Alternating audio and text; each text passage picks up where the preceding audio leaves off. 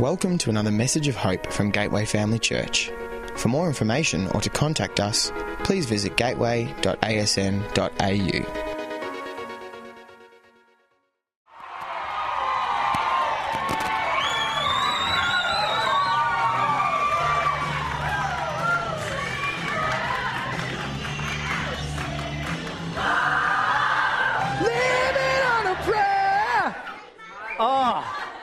I'm so glad you guys like that song, man. Thank you very much. To, no, I heard you. Thank you very much, Sinjin, for setting up that cue. That was amazing. How good was that drama? I loved that. I loved that. Oh, mate. All right, so uh, it's really weird to hear my full name, Andrew Rogerson. Most people just call me Rojo. I'm Rojo. If I haven't said hi to you before, Hey guys, I want to talk tonight a little bit about prayer. Uh, I want to talk tonight a bit about that thing that happens when we talk to God. And I'll bet you, even if you're in this room and you don't believe in God or you're not sure, I bet you that you've prayed about something at one stage in your life. Maybe it was when, you know, you broke something really expensive in the house and you were just praying that no one else in your family would find out about it, hey? Or maybe it was the other weekend when you're watching the football and scores are leveled with one minute to go and you're just praying for your team to get over the line and get those four points. Sorry, those two things were both me. That'd be right. Go Tigers. Yeah, thanks. Um, now, I'm not some prayer expert. Let's just sweep that away now. Um, a few months ago, you might have seen me shave my head on stage, but. But. Uh, uh, uh, but I didn't do it so I, so I could become a monk, okay? That's not why I did it. I, have a, I still have a lot of questions about prayer, stuff that I'm working through. But I wanted to explore some of the, the roadblocks and the things that we have trouble with when it comes to prayer. And I think the first reason why we have trouble with praying and making that a priority is pretty simple. We just don't make time for it sometimes. There's something about being a young person, you know, with all, all the pressures and all the priorities and all the, all the commitments and all the responsibilities that can sometimes just fill our lives up with so much things that our, our lives can become crazy. Our lives can become kind of like a pinball machine where there's all these lights flicking off in different directions and you're here one day and then you're over here the other and your emotions are just all over the place, right? And with all that going on, all that craziness, making the effort to slow down and to actually talk to God can seem really hard. It can seem like it's not that important, not that exciting. But I want to tell you that I believe God is the only one who understands you 100%. God's the only one who understands you with all your quirks and your weirdness 100%. Yeah. And that's kind of scary. The fact that he understands you more than your friends, your family, or even yourself. It's kind of scary, but it's also good because it means that you can't surprise God. You can't tell him something that he doesn't know. Blows my mind. There's a guy in the Bible called David. Are there any Davids here today? No Davids. What? That's like one of the most common names. All right. And I think, um, I think David really got this whole God knowing him 100% thing right. So, this is how David would talk to God. This is from Psalm 5. Oh Lord, hear me as I pray. Pay attention to my groaning. Listen to my cry for help, my King and my God. Listen to my voice in the morning. Lead me in the right path, O Lord, or my enemies are going to conquer me. Make your way plain for me. My enemies cannot speak a truthful word. Their deepest desire is to destroy others. But let all who take shelter in you rejoice. You surround them with your shield of love. Wow. So, David, apart from being maybe the world's first emo, no, it's good. I like it. Can you see with the way he talks to God? He's unafraid.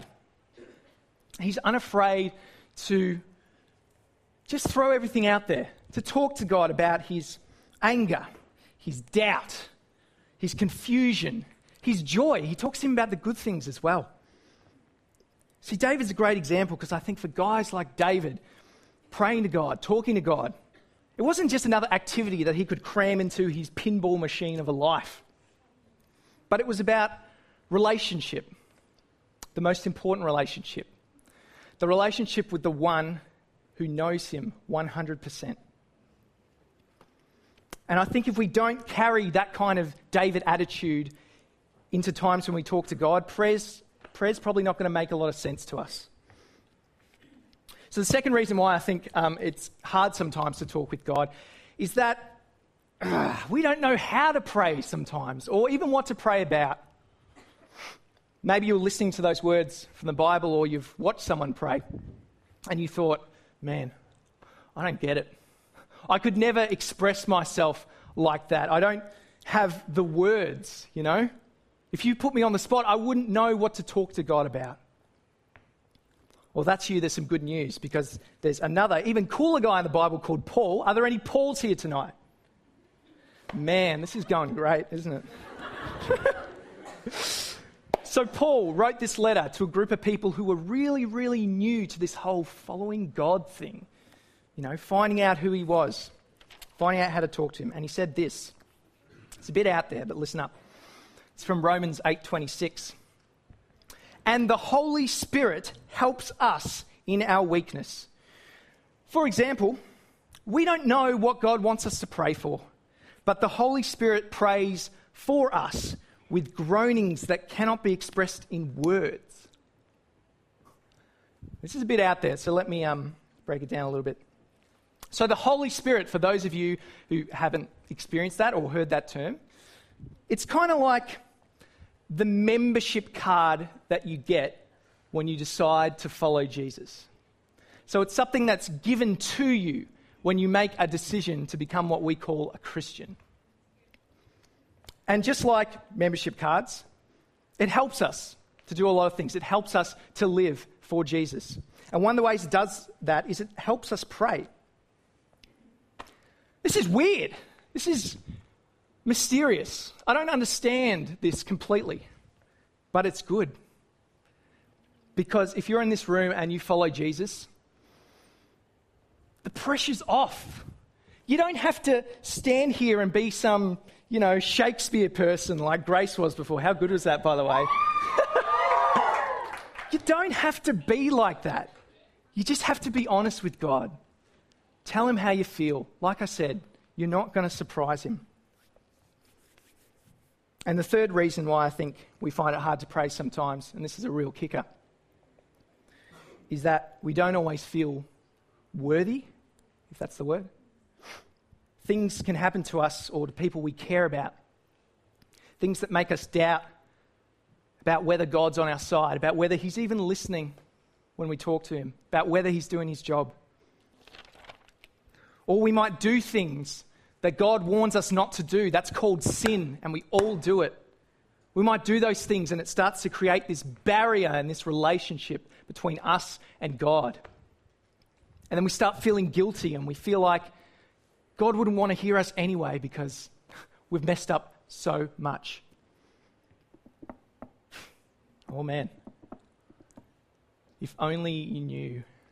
If only you knew how crazy God was about you. If only you knew how much He wants to love you and know you and grow you today and forgive you for the things that you've done wrong. And this message is written all throughout the Bible. Let me give you just a few examples. From 1 John 4. God showed how much He loved us by sending His one and only Son, Jesus, into the world so that we might have eternal life through Him. This is real love. Not that we love God, but that He loved us and sent His Son as a sacrifice to take away our sins, the things that we were doing wrong. And from Romans 5 Since our friendship with God was restored by the death of His Son Jesus, while we were still His enemies, while we were still doing the wrong thing, we will certainly be saved through the life of His Son. See, it's not about us. It's not about the things we've done wrong. God knows you 100%, the good and the bad, and He still came down to have a relationship with you. And I don't want anyone leaving here believing that God's not on their side. That would break my heart. And Jesus came to break down those walls that separate us and God. So let's get practical with this, hey? And rather than stand here and just say, okay, I'm going to get you all to do one thing and then, and then go, I want to encourage you guys to not be afraid of trying new things when it comes to praying. I think this is going to look a bit different for each person. If you're the type of person, maybe you're an introvert and it's helpful for you to be by yourself for a little bit. Maybe, um, that sounds weird, uh, uh, by yourself for a little bit, maybe in a special spot in like your room or your house or your school, and that helps you feel closer to God and helps you talk to Him, then do it. Or try it if you're not sure, if, if you've never tried that before.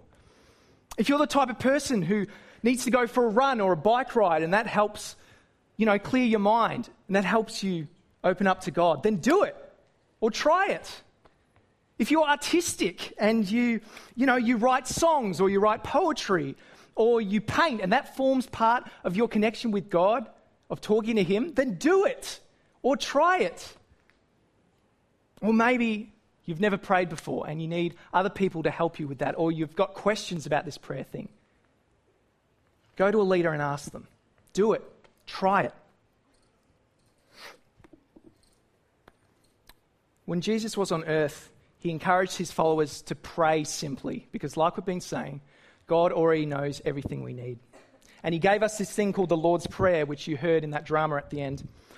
But I went searching for another kind of model of simple, straight to the point prayer, and I think I found it. It's this author called Anne Lamott. And she wrote a, a, a book about uh, the three most common words that she would use when she was talking to God. And those three words were okay, everybody say wow. wow. Great. Everybody say help. help. Everybody say thank you. thank you. Wow, help, thank you. Wow, help, thank you. So simple. Imagine if every time we talk to God, we started with one of those three words. And I'll demonstrate that for you in just a second.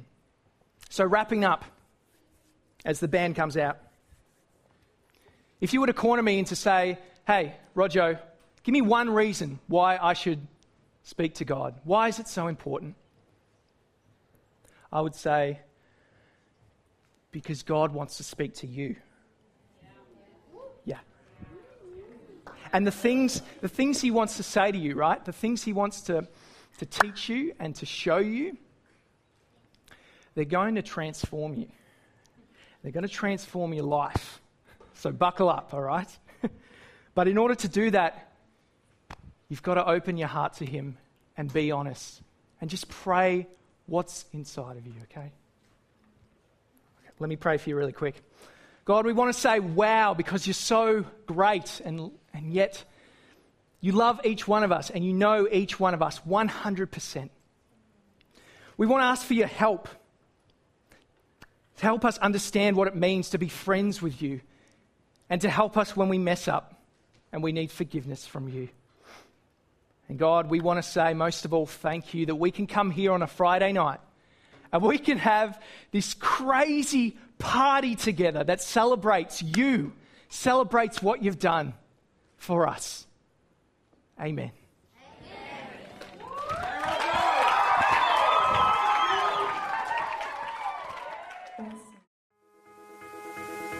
Thanks for listening to this message from Gateway Family Church. We hope you join us again for another great message next week. For more information or to contact us, head to gateway.asn.au.